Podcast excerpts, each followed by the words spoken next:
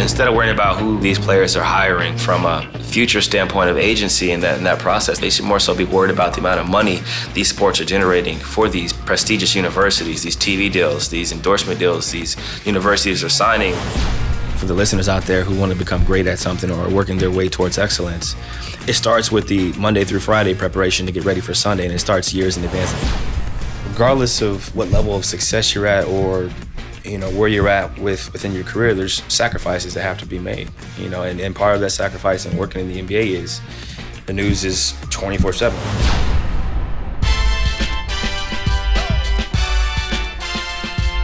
Welcome to the Rayfield Wright episode of Pull Up. That's right, episode number 70. We're getting up there now. Getting up there. Been doing this for a long time and definitely enjoying the ride. Jordan is still on vacation. She'll be back any day now. He's enjoyed himself in France, Italy, and among other places based on the photos I've seen. Jordan, how's your vacation been going so far? Has it been as fun as the NCAA's week and ruling on Rich Paul?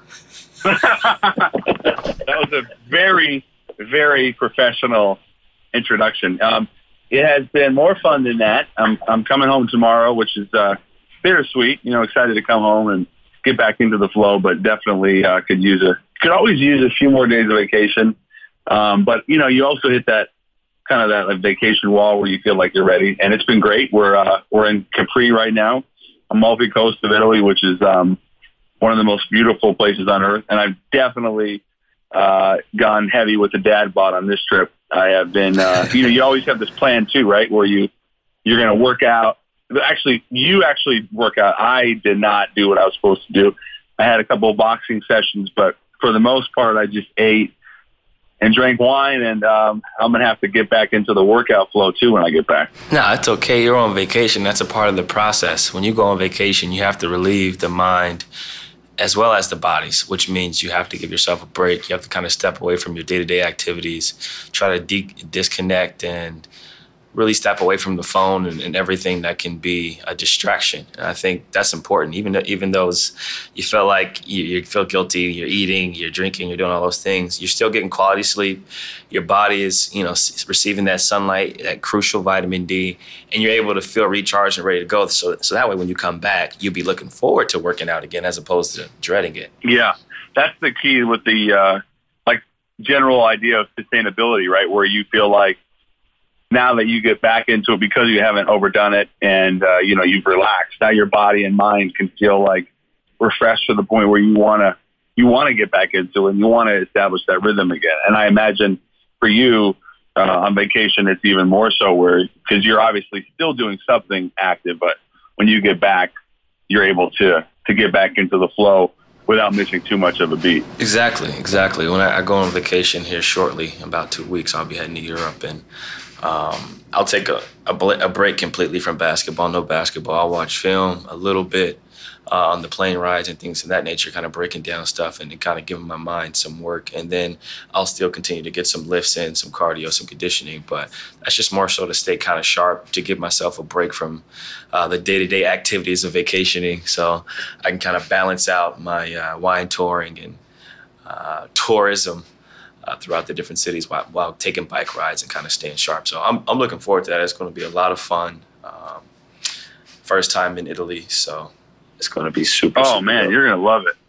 It's, it's it's incredible here. And speaking of wine, um, we've had quite a few samples, but I had one really special one. I don't think we're doing a wine segment today, but I did um, I did find a, a terrific Barolo that um, I'm getting for you and and Elise because it was uh, well, you know what? I'm I'm not even going to give you the name yet because I'm going to save it for our next wine. But I do have a few bottles that that were great, so I will. Uh, you'll be enjoying that that fruit as well soon. Maybe you'll be able to have some when you're here too. But Italy has great wine, and and as you know, um, it's as you'll learn really fast. It's just an incredible place. So I'm excited for you and uh, and Elise to to experience it. Um, you mentioned Rich Paul.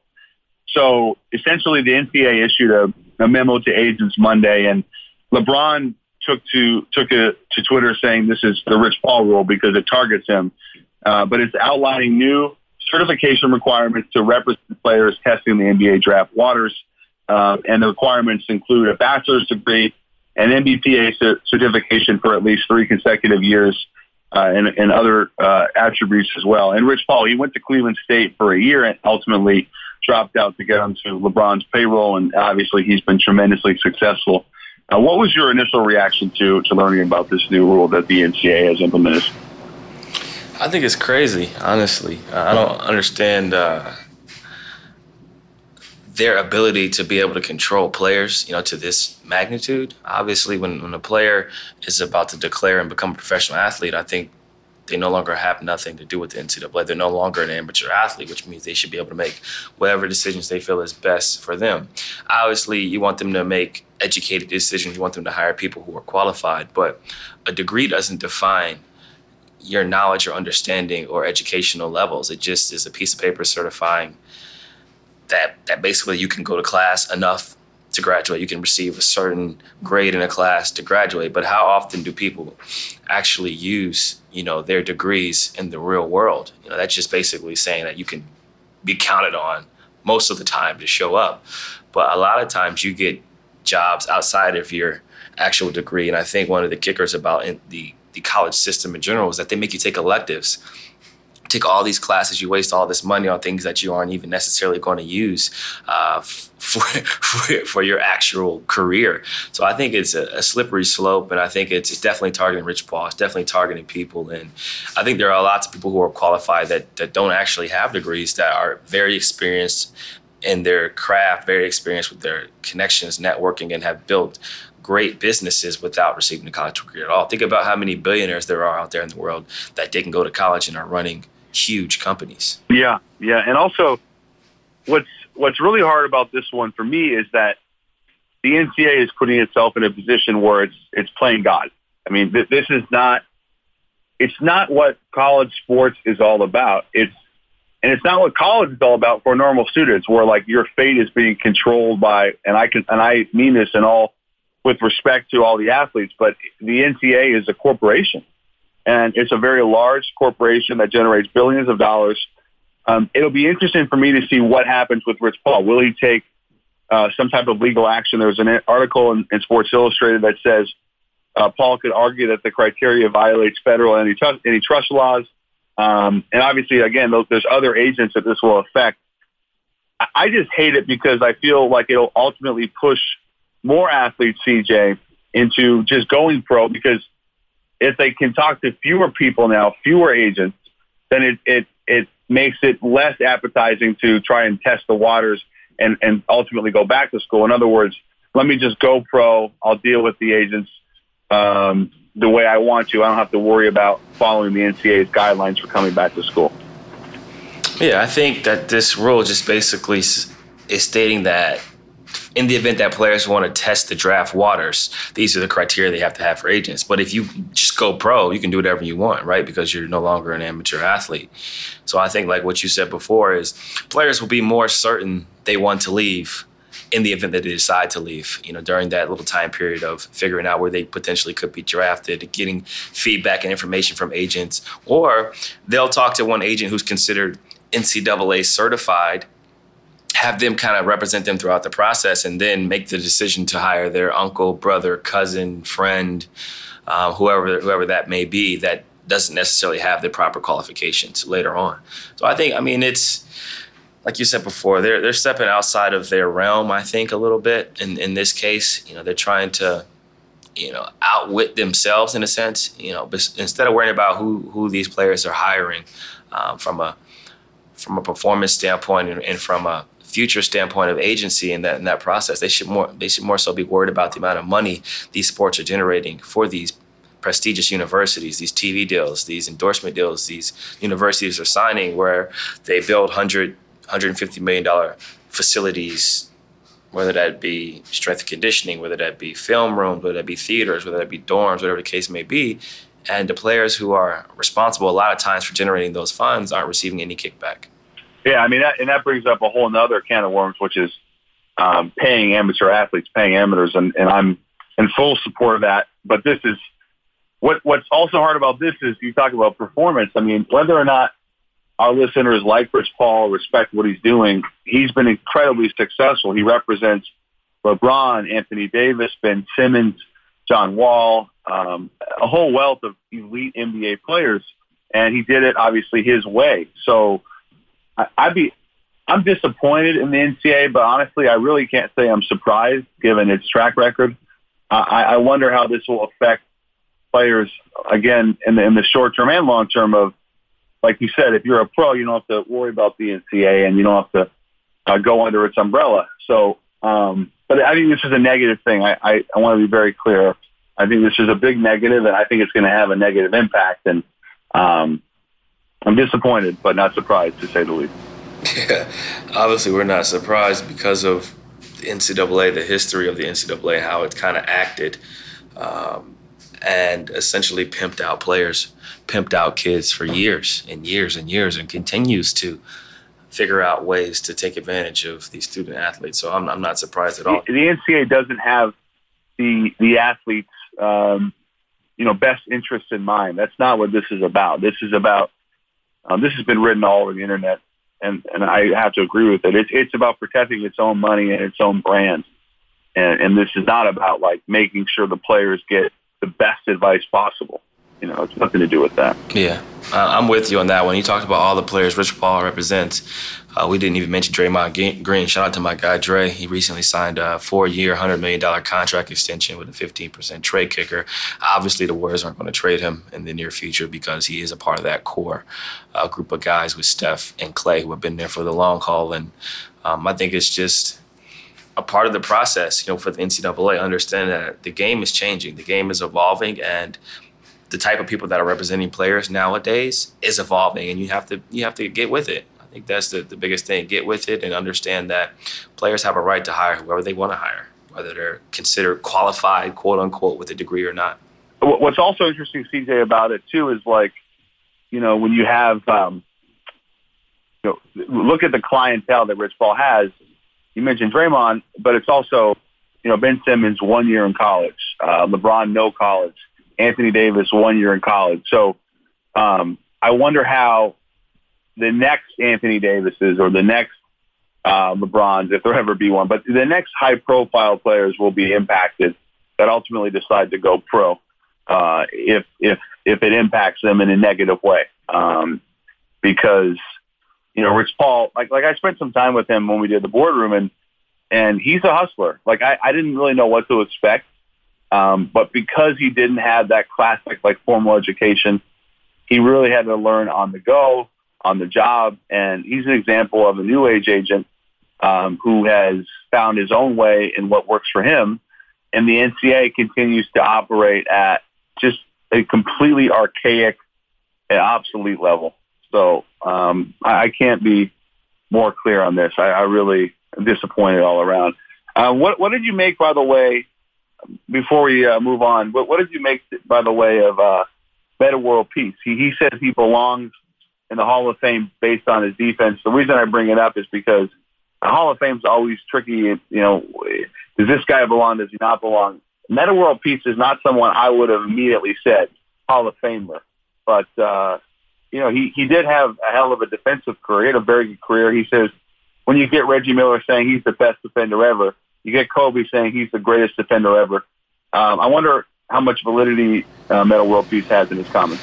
That's a great question. And, and, before I answer, I just want to remind all our listeners out there, we're going to have Adrian Wojnarowski coming on the Pull Up Pod shortly, so stay locked in. But looking at Metta World Peace's career, um, until you brought this up, I didn't even I didn't think about like him being a Hall of Famer, but he had a pretty lengthy career. You're talking about a guy who played in over 991 games. He averaged 13 points, four rebounds, 2.7 assists for his career, 61.1%, uh, 61.1 uh, on the win shares. Obviously had some All-Star years. He averaged 24.6 um, back in 2005 with Indiana. I think that's the year before the brawl, uh, if I'm not mistaken. Um, played with the Lakers, played with the Pacers, you know, Chicago, Sacramento, and so on and so forth. But what he's basically saying is that my staple was defense. I was a lockdown defender. I was all all defensive team. I was a guy who made it very difficult for other players to score. So why should I not be rewarded for that? I think he should be considered, as all players should be considered for the Hall of Fame, based on. Um, their history, based on their impact on their team, and also based on their statistics. And you have to add the defensive factor in there. But is he a Hall of Famer? I'm not sure. It's up to the people who vote and decide on the committee. But if I had to base it just off of his offensive stats and based off of his career, I would say that it's going to be tough for him to be a Hall of Famer. But you just never know what people value is whether it's championships, whether it's the defensive intensity, whether it's the accolades he won on that defensive end. I think it's hard to really understand what the voters value at this point. But I think if I had to decide right now, I would say that he probably won't make the Hall of Fame. We talked about Andre Iguodala. I think he's got a better shot, certainly than than Artest or Metta World Peace. Uh, more championships, um, probably a more significant offensive impact, and overall playmaking impact as well as the defense. Would you um, would you agree with that? Yeah, I would agree that Iggy probably has a better chance, especially since he was a Finals MVP. I think that looks very good on the resume. You know, being a part of a team who won uh, what they won three straight championships, right? And he was a part of all three of those. Um, I think did they win three straight championships? Am I tripping? No, no, two out of three and three out of four. Two out of three and three out of four. Okay, I, I guess so two out of three. Yeah, three out of four. Yeah, so they won. They won three out of four championships. I forgot the Cavs won one year in between. Time is really flying, and I'm going crazy. But I think the fact that it's more recent, it's still in people's minds. It'll still be in voters' minds because uh, Ron played so long ago. Obviously, um, two very good defensive players, but the fact that he wins, you know, multiple championships and the fact that it was a debate before he actually brought it up shows you that people have been thinking about it. Yeah, as we said, it's a tough decision for the people in charge of voting and making a decision on who makes the Hall of Fame. You got a lot of great players. You got a lot of good players who are on the fence. Iggy will be one of them. Ron Artest, who's now evolved into the discussion, will be someone that has talked about as is he a Hall of Famer? Is he not a Hall of Famer? Do you include his defense? So it's going to be interesting to see how that works out. But someone who we think is probably going to be a Hall of Famer. Vince Carter has agreed to a one-year deal with the Hawks, and he says it will be his final season. Really looking forward to seeing Vince suit up one last time uh, before he hangs it up. Had a historic career, did a lot of great things uh, in the community. Obviously, historically, you know, showing the athleticism, then changing his game and evolving into a player who can do a little bit of everything: dunk, get to the cup, shoot jumpers things of that nature. And I also want to shout out my guy UD, who's signing a one-year deal with the Miami Heat, who will make this what 16, 17 straight seasons with one franchise. Uh, besides Steph Curry, he's the guy who's been with a franchise the longest. He's the longest 10 years, 17 seasons. Then it's Steph. It was Russell Westbrook until he was traded to the Houston Rockets. So not not very often a guy plays uh, for, for, the same franchise for 15 plus years. That, that, tells you you're doing something right. That tells you you're a good person. You have great work ethic, and have evolved into someone the team can depend on, not only on the court, but in the locker room. You talked about VC. Um, quickly, with him and Artest or Metta World Peace, what was it like to guarding Vince? I mean, how explosive and, and tough has he been to guard, uh, even later on in his career? But early, earlier for sure when you guarded him your rookie year or second year. And then with Metta World Peace defensively, what type of impact did he have on you, um, CJ? Yeah, Vince, he was explosive. Obviously, not as explosive as his early playing days in those Toronto days, but he was still explosive. Could get to the cup, uh, could finish. Had what seemed like limited, uh, not limited, what seemed like unlimited range, being able to shoot. You know, based on you know some of the pregame stuff you see, he could shoot from half court uh, effortlessly. He doesn't have to force uh, strain it or change his form. His, his shot looks pretty pretty similar to a regular set shot that he would shoot during the game. But just a smart headed guy who did things the right way, and everyone seemed to enjoy being around him. And he seemed to be one who was just a fun loving guy and a good teammate. In terms of Ron, I've always had great conversations with Ron. Not only did I play against him, but my brother played against him in China. And I remember seeing him after he played against my brother, uh, my third or fourth year in the league, and he was like, "Man, your brother is really good. He's an NBA player. I've guarded a lot of guys, and it, he was really hard to guard. And he talked so much shit. He was like, "Your brother's out there talking crazy," and I loved it because he was aggressive. He wasn't afraid. He was fearless, and uh, he had everything. He played just like you. And I just started laughing. I was like, "That's crazy." That Ron Artest, you know, who's guarded some of the best players in the world, is you know, telling me that, you know, my brother is, is as skilled as anyone he's ever guarded because of his versatility, his ability to shoot, get to the cup, and finish around the basket. So I just thought it was cool. And then Ron and I just always had a good relationship and talked. And uh, I think based on some of the things that happened in his career, there's a different perception about him that uh, you don't see when you meet him because he's just such a humble, genuinely quiet, fun-loving dude. I was going to say with with him that there's a perception, uh, perhaps, of with fans, but I think he has really transformed into into exactly what you said. I think he was, you know, he, he's talked about, and we, and this is really fitting with our show too, but he's talked about you know, going into therapy and the impact it's had on him. And, and we've obviously talked a lot about mental health. Um, and so it's really cool to see him and now he's at 39 now. Um, seems like he's the most comfortable he's ever been with himself, ironically, after his career. So I, I love to hear that. And I think you're spot on with it. He has a, a reputation, certainly among players, as being one of the really genuine guys. Right. Yeah. I think, I think you, that was spot on you know, perception isn't always reality. So I, I, was happy to see that when I met him and just realize that, man, like this is just a really good dude. He loves the game, he works hard, uh, and he's living his best life. So shout out to Ron. All right, time for our special guest, Adrian Wojnarowski, aka Woj, aka Woj Bomb. Got a great conversation, so stay locked in.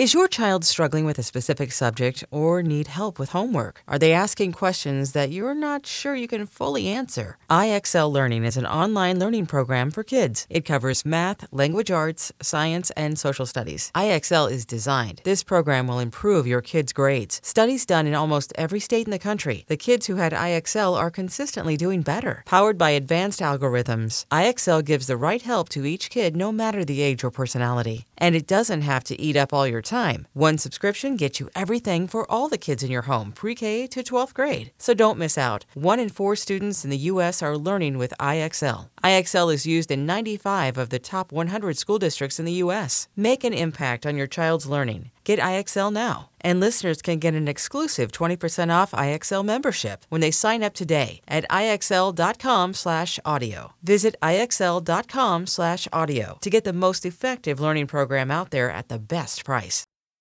I want to welcome special guest, born in Bristol, Connecticut, went to Bristol Central High School before attending St. Bonaventure, sports reporter, columnist, author, two children, Annie and Ben. I did a little bit of research. You yeah. graduated from college in 1991. I was born in 1990. Just wanted to put that out there right now. Special guest Adrian Wojnarowski, aka Woj, aka Woj Bomb. I appreciate you coming on the Pull Up Pod. CJ, it's uh, good good to be here with you. I appreciate. And I am you. old. Yeah, you just made me feel even older than I already feel. If anybody can do their math, could figure out how old I am if you were if you were born in '91. But um, yeah, I was just getting out of college and and uh, it's um, yeah, it's amazing how much. Here's the funny thing about this job: the players stay the same age, right? yeah, we, we get older. That's true. And that just kind of shows me how long you've been around the business, how much you've kind of evolved and changed since graduating high school. Uh, reading some of your bio, you, you worked for the Fresno Bee in 95. Did you picture yourself at this level, at this point, you know, by this age when you were, you know, first starting off back in back in Bristol, Connecticut? No. I mean, the job I have now didn't really exist. It, it started to exist. There were there were absolutely some forerunners of how I do the job, but the internet changed my job. But I mean, CJ, I just wanted to be able to make a living as a sports writer. I wanted to be good enough that I could get on a beat at a paper people had heard of. I could cover, at the time, colleges were a bigger beat than they are now because of, uh, you know, college basketball had a higher profile because players stayed longer. It was different then. You saw colleges as a place you could stay and cover, but you know, but to get a pro beat, that's all and, and, be a columnist maybe. And I got to do that at some papers, but um, I I honestly never imagined. Um, I, I, just wanted to be able to make a living at it and be respected and be good at it. And uh, what's I I'm fortunate. I've been the beneficiary of a lot of good timing and uh, people give me opportunities. But yeah, you you don't imagine um, being able to get the opportunities that that I've been lucky enough to have. Oh, that's awesome, man. I always like to ask people who become extremely successful at what they do, you know, how they envisioned it, you know, for me as a kid, being in high school, being in college, you know, you always envision, you know, being elite, being, you know, considered one of the best at your sport. But it's always hard to envision how things turn out once they do turn out that way. So you graduated in 91. In 97, you started working for the Record in New Jersey. And you were named columnist of the year in 97 and 2002. So the respect was there early. You know, you were getting your credibility and people were considering you to be elite within your role in your job. But now things have kind of evolved to, to new heights. You know, it's it's to the point now to where on draft day, you know, starting a few years ago, I'm following you to see who's getting drafted where instead of even watching TV. How did you how did you get to this point to where you're able to get the news before everyone else to the point where if I hear rumors, I don't believe it's true unless I see a verified account of you tweeting about it. Well, I mean, I appreciate it. it when I started covering the NBA for Yahoo, it was again the internet changed a lot, and then Twitter changed.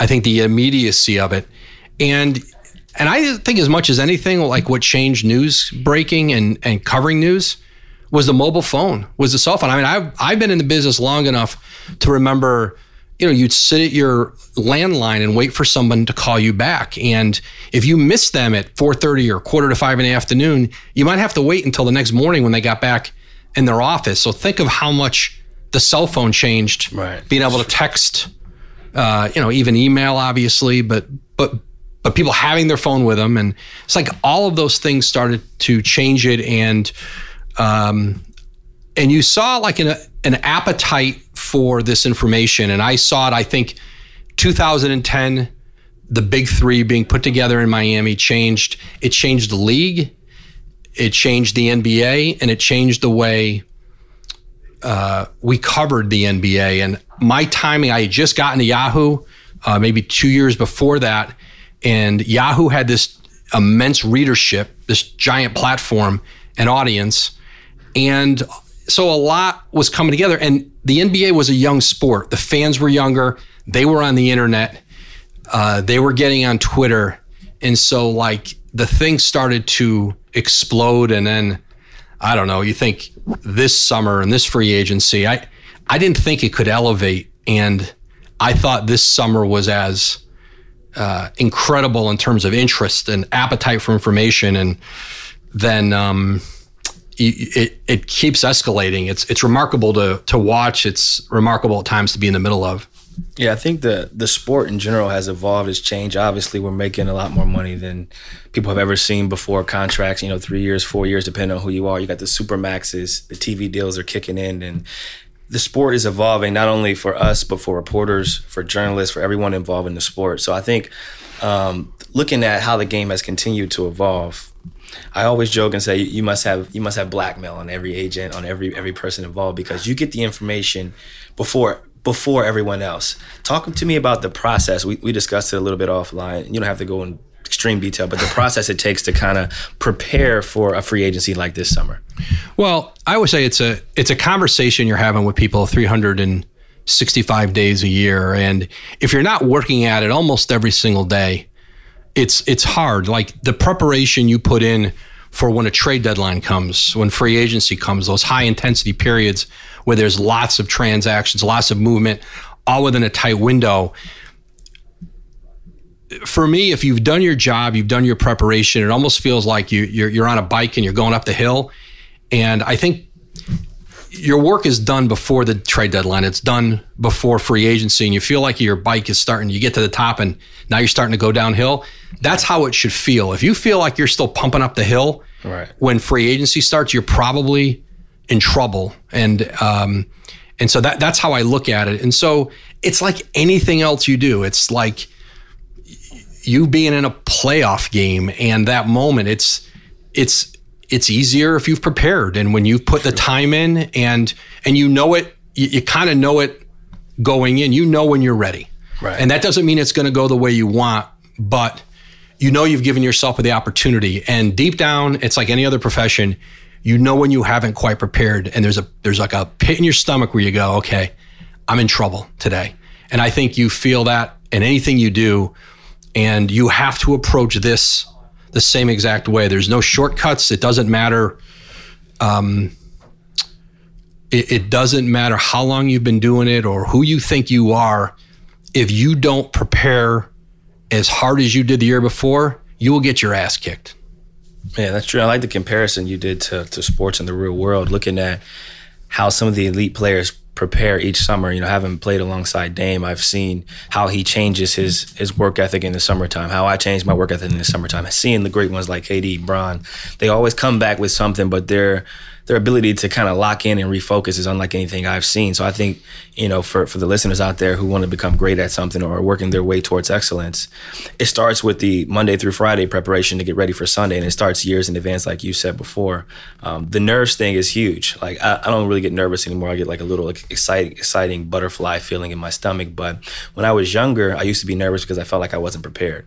You know, I didn't really know the scouting report. I didn't really know all the play calls Coach Terry might call or or Dame or when I was playing with Steve Blake or Mo Williams. Like if they called a they called certain sets, I didn't really feel like I knew them as much as I should or as well as I should. So that's why the nerves would come. So that's an interesting point. You know, you pointed out you prepared so far in advance that you know you just kind of live with the results. Um, once they do come. Yeah, and I and I think too, you're going to be for me so much of what my job is and anybody whose job who does this, you have to make judgments in the moment um, as a reporter, you're going to make a judgment on information you're going to use that you trust, information that you're you don't trust.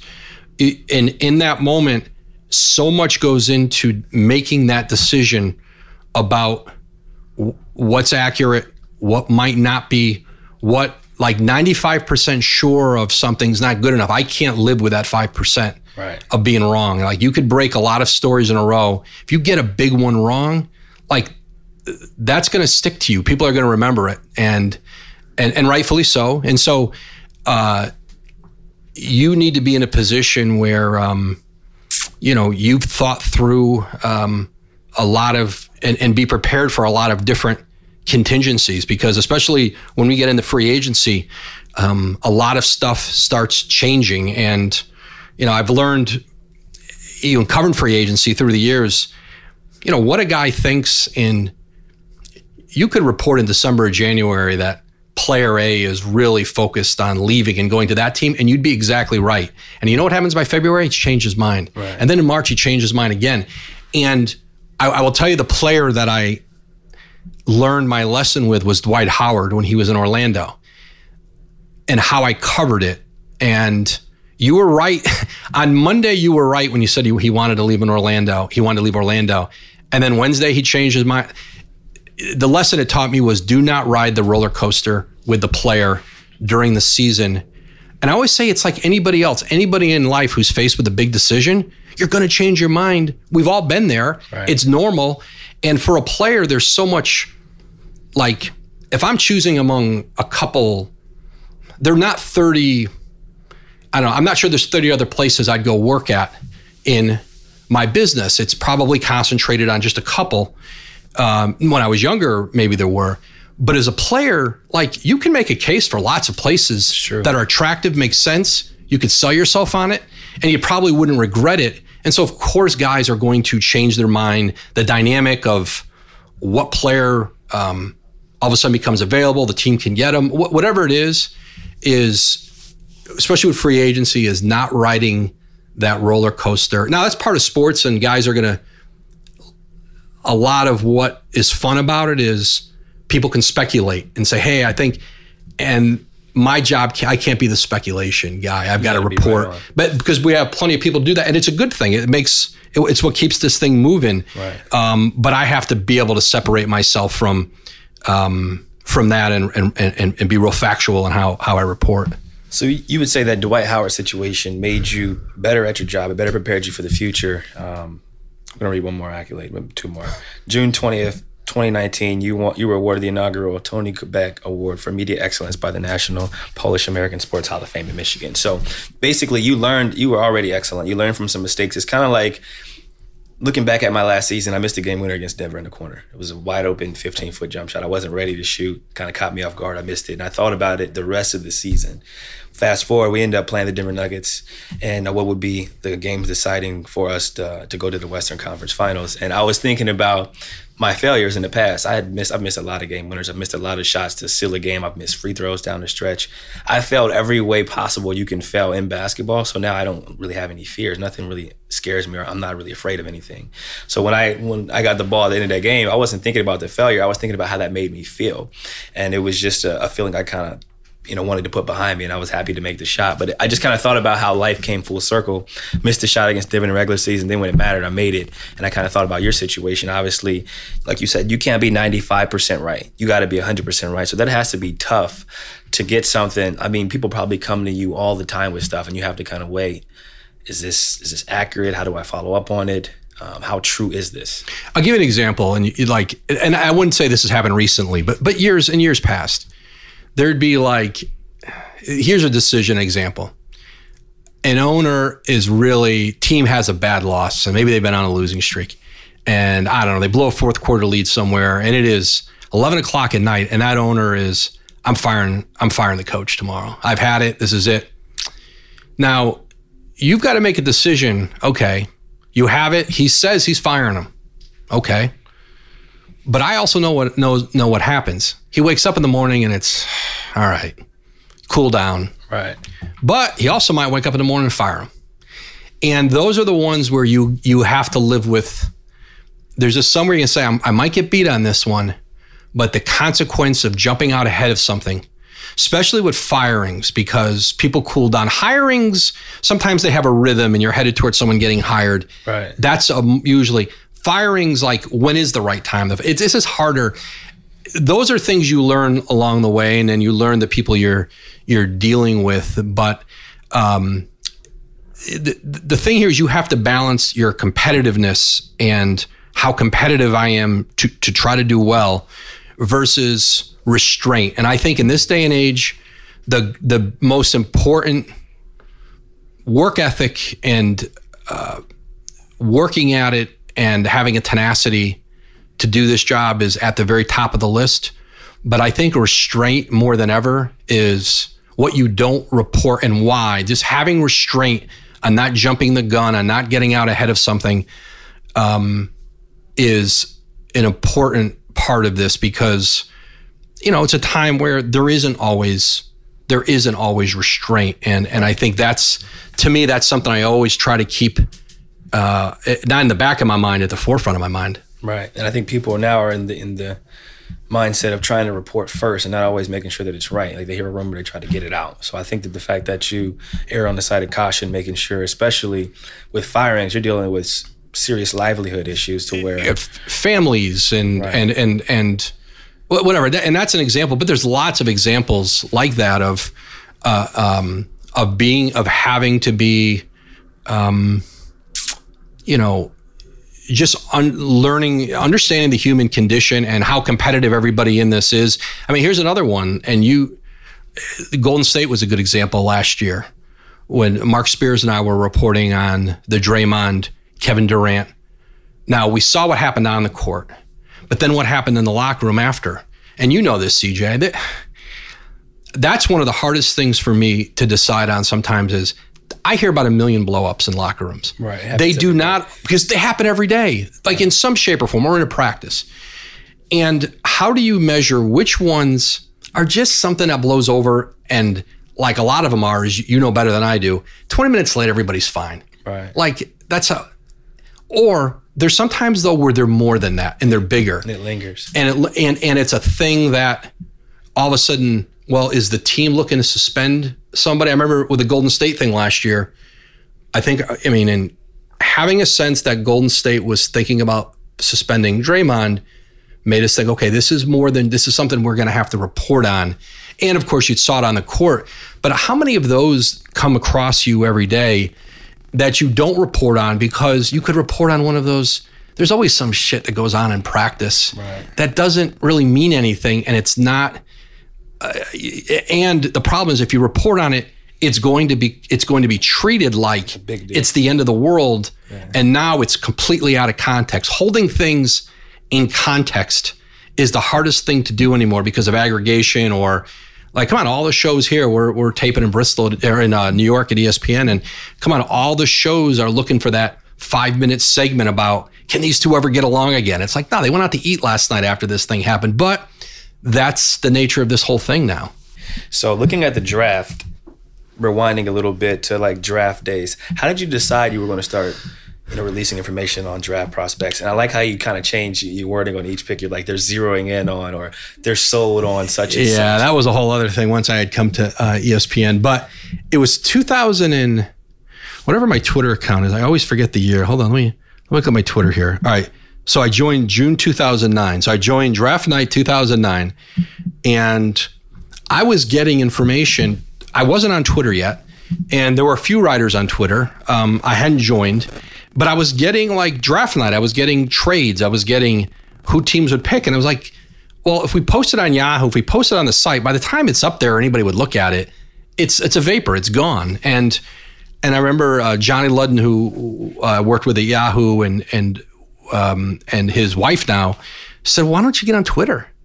And why don't you? Um, and I said, yeah, I guess that's an idea. And I remember I went back not so long ago, and I found the first tweet, and I said I think I tweeted like, "Hey, Johnny Ludd and I are here. We're gonna post what happens tonight." I Remember at the end of the first night, I want to say I had like two thousand followers. I was like, "Wow, I gained some followers." I was putting out. I don't know how many picks I had. I'd have to go back and look. I had a few of them, and maybe a trade or two. And then it said, "Okay, this seems like a place we should be." And now you had this scorecard, immediate scorecard of who broke a story. Everyone could see it and it just took off from there. It was just more out of necessity. It's like, I have this information. How do I get it out? Let's get on Twitter. That's a dope story. I appreciate you sharing that. And I, I, mean, I follow you now, draft day. I was in China during this this previous draft, so I was just checking. I was like, I wonder if he's going to tweet who we're picking, just so I can stop having to follow the draft. I didn't really care about any other. I mean, you could you could text you could text. I should have. I should have texted you. Yeah. But no, you could text your GM. Yeah, your president. He told me Neil had told me like three or four players we were looking at. Right. But in the middle of my workout, like I would literally like every time I shot free throws, I would go check. I'd be like, Yo, what pick? It? What pick is up? Because based on like who had gone, then I would know who's still left on the board. That's right. You had the taking board. a big or a wing yeah. or whatever the case may be. So yeah, and just, Little, nobody would have seen on draft night. No one would have imagined he'd still be there. Right. I think Portland was shocked he was there. So that's one where you just they. I don't think they ever imagined he would have dropped to them. Best available. Yeah. At that at that point. So we discussed your vacation situation on, on the walk in here, um, looking at how you kind of strategically plan it, how often you can be on your phone, and I think it's interesting how our sport is like 24 7, 365. Like you basically, I'm always involved in what's going on. It's hard for me to kind of disconnect, even when I'm with my fiance. It's like I'm always on my phone. I'm always trying to follow the news. So I guess my question is, how do you prepare a vacation, and what's it like to vacation when you know you're in the midst of potentially breaking news at any point in the day? Uh, you should have my wife and kids on for this answer. It's not. I don't think it's particularly pleasant. I don't think I'm an enjoyable person to be on vacation with. Uh, and it's not always breaking news. Like we're going to leave. So Friday, we're going to go out west for, I don't know, eight or nine days, ten, nine days. And there may not be any stories that break, but the phone's going to ring and there's going to be people who you deal with all year long who you can't just shut off from people who might have a question or trying to figure out something or want to talk through something. Right. Like you have to be available just like you hope they're available to you. And so now, there's people you say, hey, listen, we're out to dinner, we're in wherever, and oh, yeah, yeah, call me back in the morning, and it's fine. But there's sometimes, there's just calls you have to take, and people and relationships you have that you've got to you've got to honor and so that becomes a little bit i think when i'm like on the level of taking grief if it's a like saturday we were in rhode island for the weekend and got wind of the Draymond Green and extension. And it's one thing when you're breaking a story, but when it's just somebody who's calling to BS, that's where you sort of get like the like eye rolls, like, what are you doing? And it's, but there's times you just have to be accessible. That's what takes up a little bit of time, but I'm not complaining. I've got it great. Um, I get to go on a great vacation. I'm fortunate. I, I, and I don't listen. My, my dad worked in a factory for 30 plus years. Uh, my brother's an automobile mechanic. You know, I had every odd job you could have as a kid. um, that said to me, "You better go to college because you can't do anything else." Like, I mean, I cleaned, uh, you know, toilets at a middle school, scraped gum off the bottom of the desk with razor blade. I worked um, cutting grass in cemeteries. I've had those jobs. Like, I know what real work is, and so it's fun to talk about some of this stuff, but I don't lose perspective on how lucky I am to get right. to do exactly what I want to do. I can't imagine doing anything else. I don't aspire to do something else. And so I never want it to sound like complaining. Right. Uh, because I've been fortunate to never really have a real job. Like, uh, I, and, and plenty of people do. And, and, uh, so yeah, I, I, I never want to feel like I'm grousing about it, but you know, it's, uh, it, I, I, love every part of it. You have to accept every part of your job, right. and uh, you have to be able to, you know, work at the things that are, you know, there's parts of it that you have that you don't love as much, but you have to always work at and not shortcut. And and being on the phone is one of them. Yeah, I think that's true, and I think. I wanted you to tell that story so people understand that regardless of what level of success you're at or you know where you're at with within your career there's sacrifices that have to be made you know and, and part of that sacrifice and working in the nba is the news is 24 7 so you have to pick and choose when to be on your phone. Like i i almost had to take my phone. My phone goes on basically do not disturb from 9 p.m to 9 a.m right? So during like free agency or when we're negotiating contract situation, I have to like change my favorites. I had to add Neil to my favorites, add Sam to my favorites, because otherwise it's just mom, dad, brother, fiance, no one else. Right. No one else can get a hold of me until 9 a.m.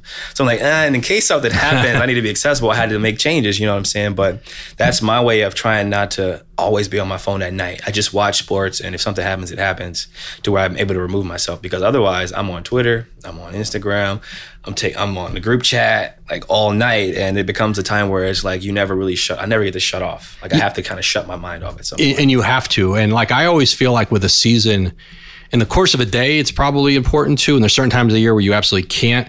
But I do always feel like you have got to find a way to separate the end of one season to the start of the next. And I'm still sort of in my mind, I'm still finishing up. I feel like we're just finishing the cycle of last year and we'll go away, like I said, for, you know, eight or nine days and then we'll go away again a little bit uh, around Labor Day. And then when we come back from Labor Day weekend, I'll feel like I, I put last year to bed.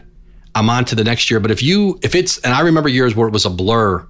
I think my first year at ESPN, I never felt like we, we didn't go away really. And right. it felt like a blur. And all of a sudden you hit November and you go, wow, like I, have got this long hill to go the rest of this year, and I never really, and that that's not healthy. That's not healthy, and uh, nice. and so it's a good um, it, it's it's a good reminder to find a, a, a, an ending point and, and then a little bit of another starting point. Yeah, that's a good point, and I don't want to keep you too much longer. I just got to ask any advice you have for young journalists in the business. I, I have my CJ's Press Pass. I, I, do a little bit of mentorship for young journalists to basically show them exactly what it's like to cover sports and to be involved in this world because it's different for everybody and there's different layers. Like we're doing a podcast right now. There's people who are behind the video. There's people who are actually recording, physically doing yeah. that type of work. So, what type of advice do you have for? Yeah, your your program's remarkable. I always said like you could have you you know if you if you didn't play in the NBA, you'd be doing my job better. You're, you're the only NBA player who actually thought about maybe have been like a beat writer, right? Like you could have. Yeah, I would probably went towards that. That avenue. You would have. I would have made it to the NBA and something besides. You, you would have. You would have been lights out. You would have been lights. I'm glad you're on the court. Uh, I, I, best advice to me, especially um, in this day and age, is you you've got to read You've got to write, and it doesn't matter what you're going to do, whether you want to be on air, off air, you want to be a sports a writer, an editor, you want to be on air. The, the ability to write and express yourself is going to be important, and to read a lot, and to it's a craft, and to treat it like a craft. And you know, I always get asked like, how do I get to ESPN or Yahoo or um, wherever? And it's like at a young age, I said, I, I, don't know. Like I worked in Waterbury for four years. I worked in Fresno for two and a half years. I worked in Northern Jersey for another nine years. Like I don't know the fast path. Um, and I'm glad I didn't have it. Uh, I'm glad um, that the path I took was the path I took. I mean, no one ever heard of me until I was in my mid 30s. I mean, nobody really knew who I was. And, but you know what? Like, I learned covering high schools. I, I still say the hardest thing you will ever do in this business if you came up the way I did and a lot of my contemporaries, like we all covered high school football. There's nothing harder than covering a high school football game on a Friday night in the rain and the mud and trying to find a phone that works and coach, you know, team gets beat 35 to nothing, but you've got to interview that losing coach and he just wants to get on the bus. Right. You have to learn to think on your feet and finesse, get that guy off the bus and get him to be able to learn to talk. And I think what I worry about a little bit is what's been lost in the way we communicate is so much communication is text message. Nobody's talking face to face. And that is a big part of learning how to talk to players, coaches, executives, city councilmen, um, uh, school board, wh- whatever you're covering, um, to be able to learn t- to get people comfortable with you, to help them to trust, to uh, and and to be able to get information and to be able to build a relationship.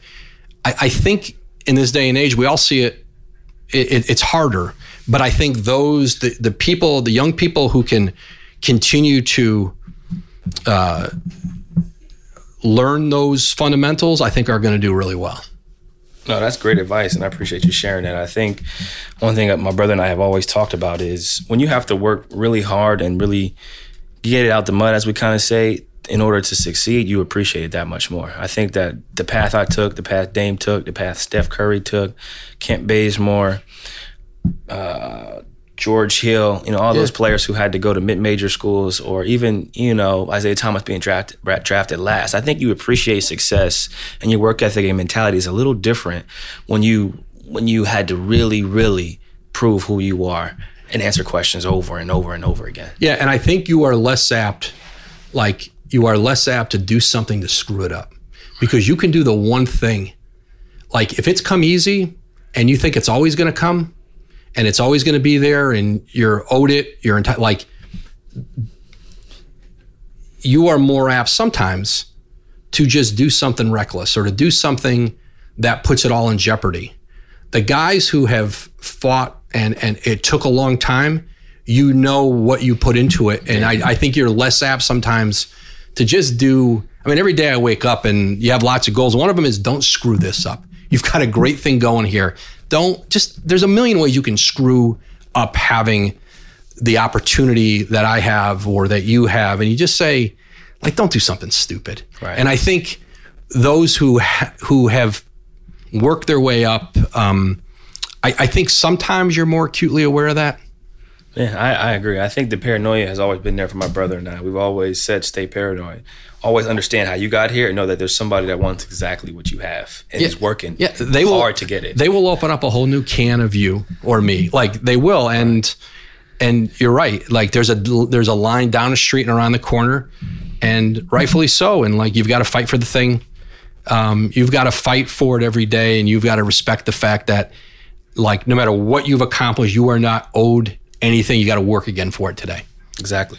And I appreciate you. I will keep you. I will keep you no longer, man. I appreciate you. Coming this is great, CJ. Thanks for having me. No problem. Is there anything else you want to say to listeners out there? Anything you want to get off your chest before we uh, go record your podcast? Well, listen, I am honored to be on the award-winning Pull Up Podcast, Esquire Magazine. See, you can get an Esquire for having a top 15 sports pod, which you were uh, announced earlier today. So congratulations on that. that you Thank can get it. You can get an Esquire in a uh, sartorial layout, probably right.